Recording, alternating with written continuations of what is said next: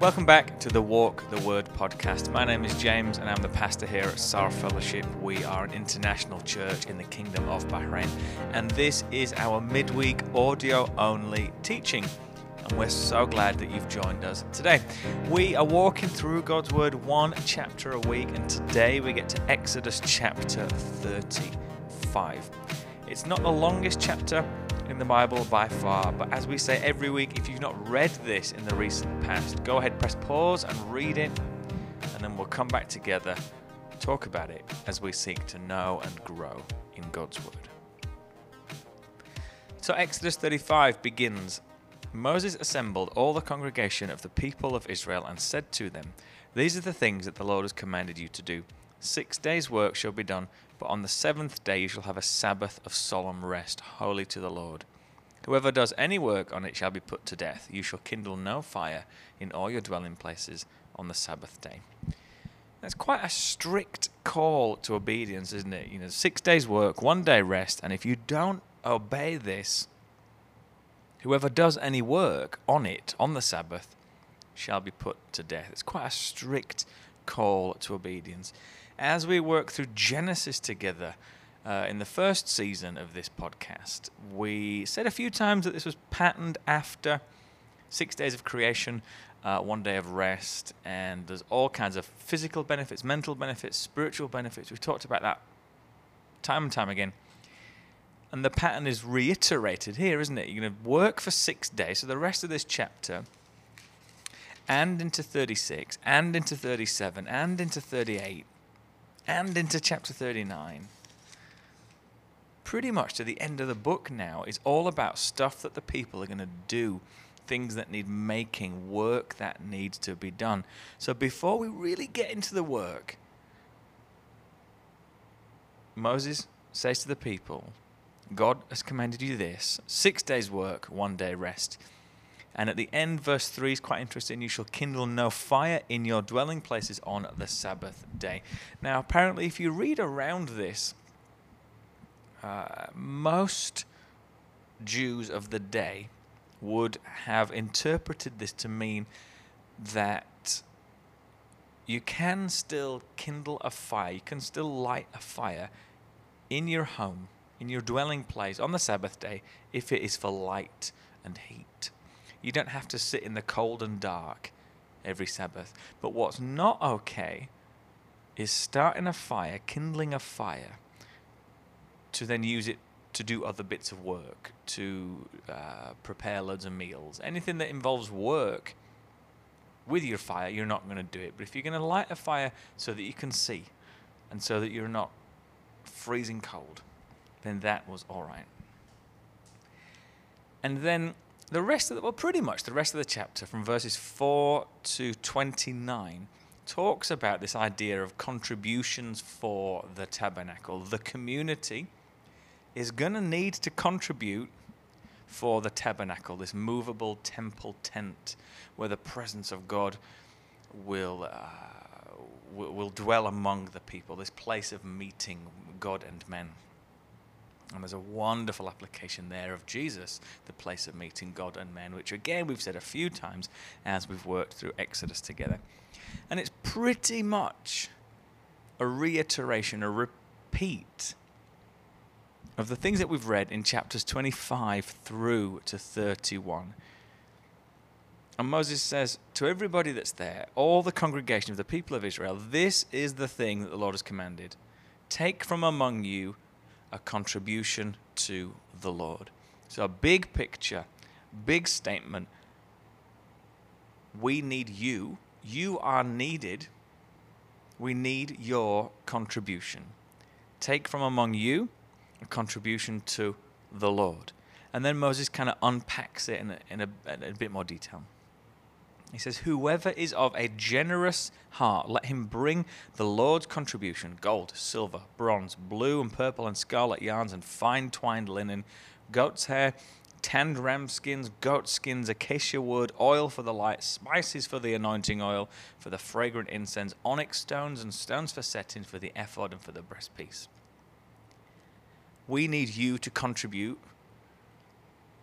your resources so that we all, the community, can have this tabernacle, this place of meeting between God and man, as God has decreed that it should be. And then in verses 10 to 19, the big idea is that everybody is going to contribute to building, making, furnishing, maintaining this temple tent, the tabernacle, this place of meeting for God and man. And we read in verse 10 let every skillful craftsman among you come and make all that the Lord has commanded. And then we get this big list of, of, of stuff that needs to be made. The point is that every skillful craftsman, not just one or two that feel really called to, to their to their to their faith and to their to their religion and I've got, I've got to do some stuff. It's every skillful craftsman among you. Just like Moses says to everybody that's there, take from among you all a contribution to the Lord. If you've got a generous heart, then it's time to show it.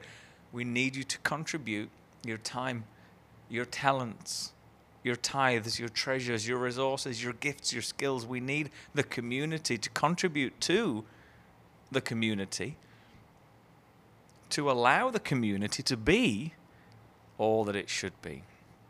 So let every skillful craftsman among you come and make all that the Lord has commanded. We get this big long list of stuff that needs to be made. Now, again, in the context, this is going to be done over six days with a day of rest.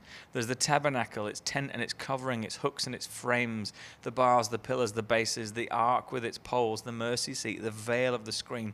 And this just goes on and on and on until the end of verse 19, this long list of all that the Lord has commanded to be made, verse 10 tells us. And then Moses doesn't press people for a contribution. There's no sense of him forcing this from them, pushing them for a quick decision. So I've laid this out before you. Now it's time to give me a hundred dollars, for example. Or if you're really generous, you can give a thousand and you'll get that back in blessing. There's nothing like that here. We read in verse 20 Then all the congregation the people of Israel departed from the presence of Moses. They go home. They decide each of them what they want to give. And then we read in verse 21 And they came everyone whose heart stirred him, and everyone whose spirit moved him, and brought the Lord's contribution to be used for the tent of meeting, and for all its service, and for the holy garments. There's such a great lesson in there about tithing, about financial giving, that look with me, verse 21. The people, they go home, they decide what they're going to give, and then, verse 21, they come everyone whose heart stirred him and everyone whose spirit moved him. This is a personal thing. Yes, there are guidelines in the Bible about how much and when and how and all that kind of stuff, but it's a personal thing. And we read that they brought the Lord's contribution to be used for the tent of meeting. So, first and foremost, our tithe, our financial giving, our contributions of time, talent, treasure, gifts, skills, resources, our giving is to God. It's the Lord's contribution. Then we see it's to be used for the tent of meeting. Now, I don't know about the, the, the, Christian community that you're part of, but the one that I'm part of doesn't meet in a tent of meeting. We don't have a tent of meeting. We don't need contributions for its service and for the holy garments used by priests. But the Christian community that I'm part of has quite a few you know, contractual obligations to staff. Uh, we rent an office. We give out generously to the community, either by formal agreement, we will give you this year on year, or just a, a moral agreement. Yeah, sure, we'll give you this. We've not written anything down, but we've given you this for the last 10, 20 years, so you can count on us to keep giving you this. And so when people kind of push back. No, no, no money. I don't really feel like I need to give here. There's nothing much going on here that I need to contribute to. Well, first and foremost, we give to God. And then, secondly, it's to be used for His service and His community and His people. What a, just a great lesson there. If we give to God first, and then it's used for whatever your Christian community needs it for, and then the community in which your Christian community is living.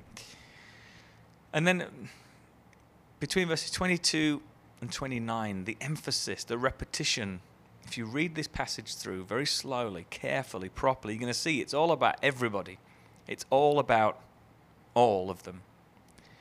So they came, both men and women, all who were willing, all who were of a willing heart, brought their stuff to contribute, their resources. And everyone who possessed blue, purple, scarlet yarns, they gave. Everyone who could make a contribution of silver and bronze brought it as the Lord's contribution. And everyone who possessed acacia wood, every skillful woman spun with her hands. All the women, all the leaders, all the men and women. The emphasis, the repetition is on everybody. Everybody contributes to the community, for the community. Everybody, as we read, their heart has stirred them, their spirit has moved them, and they've brought the Lord's contributions. They've seen the truth that first and foremost we give to God. And then, yes, it is used by used for, as we read here, specifically the tent of meeting and all its service and for the holy garments. The principle is the same for you and for me. We give to God first, and then it's used for the church community and for all its service and for all its commitments. The principle is the same. We give to God first, and then it is used by the community. Here it's for the tent of meeting, for all its services. For you and for me, it is most probably by the church that we are a part of, the Christian community, the group of people with a purpose that we are a part of. And then the end of the chapter, verses 30 to 35, really gives us, not explicitly, but really gives us a really good, solid overview of an Old Testament theology of the Holy Spirit. So Moses says to the people, Look, the Lord has called by name these two guys Bezalel, son of Uri, son of Hur, the tribe of Judah. And there's him, and down in verse 34, there's Oholiab of the tribe of Dan. And these two guys are filled with the Spirit of God, with skill, intelligence, knowledge, with craftsmanship to devise artistic designs, to work in gold, silver, and bronze, to cut stones, to carve wood, in every skilled craft, every sort of work done by an engraver, a designer, an embroider, by a weaver, any sort of workman or skilled designer. These two guys are like the, the foremen, the supervisors and whilst that might seem like a really practical, sensible thing to have a couple of guys to oversee the work that's going to go on between now and the end of the book, all the stuff that's going to be made over six days with a day's rest, we take half a step back and we see this is a, a really good example of Old Testament theology of the Holy Spirit. Pre New Covenant, uh, pre Pentecost, pre Acts chapter 2. Throughout the Old Testament, we see the Holy Spirit resting on certain people at certain times for certain jobs. You know, think about uh, Samson in Judges, incredibly strong for a particular purpose, a particular time. Think about Joseph in Egypt, wisdom, foresight, the, the, this prophetic dreams that he had. Think about Daniel, uh, the, the ability to interpret dreams. We see the Holy Spirit resting on certain people at certain times for certain tasks. And here at the end of Exodus 35, it's these two guys that are going to oversee the construction, the building, all of this artistic, intricate work. But we know, don't we, as new covenant believers, that the Holy Spirit is available to us all the time, all day, every day. We read in multiple places that He dwells within us. The Spirit of God, the Spirit of Christ, the Holy Spirit dwells within us now. And what changed between Exodus and the New Covenant is, of course, the birth, the life, the ministry, the death, the resurrection, the promise of Jesus to send his spirit to guide his people, his ascension, and then the fulfilling of that promise that we read about in, in right at the start of the book of Acts. The coming of the Holy Spirit to permanently indwell those who have put faith and trust and belief in Jesus. So, Exodus 35, if we were kind of looking for just one thing to take away and suggest to you that it is this that everybody contributes to the community in the way that they can. It might be time, it might be talents, it might be treasures, it might be gifts, skills, resource. People contribute to the community to ensure, to make sure that their community is all that God wants it to be and that all that it can be for God's glory and for one another as well. Next week in Exodus 36, we'll continue this narrative of the, we'll see the tabernacle being constructed. Uh, but until then, God bless.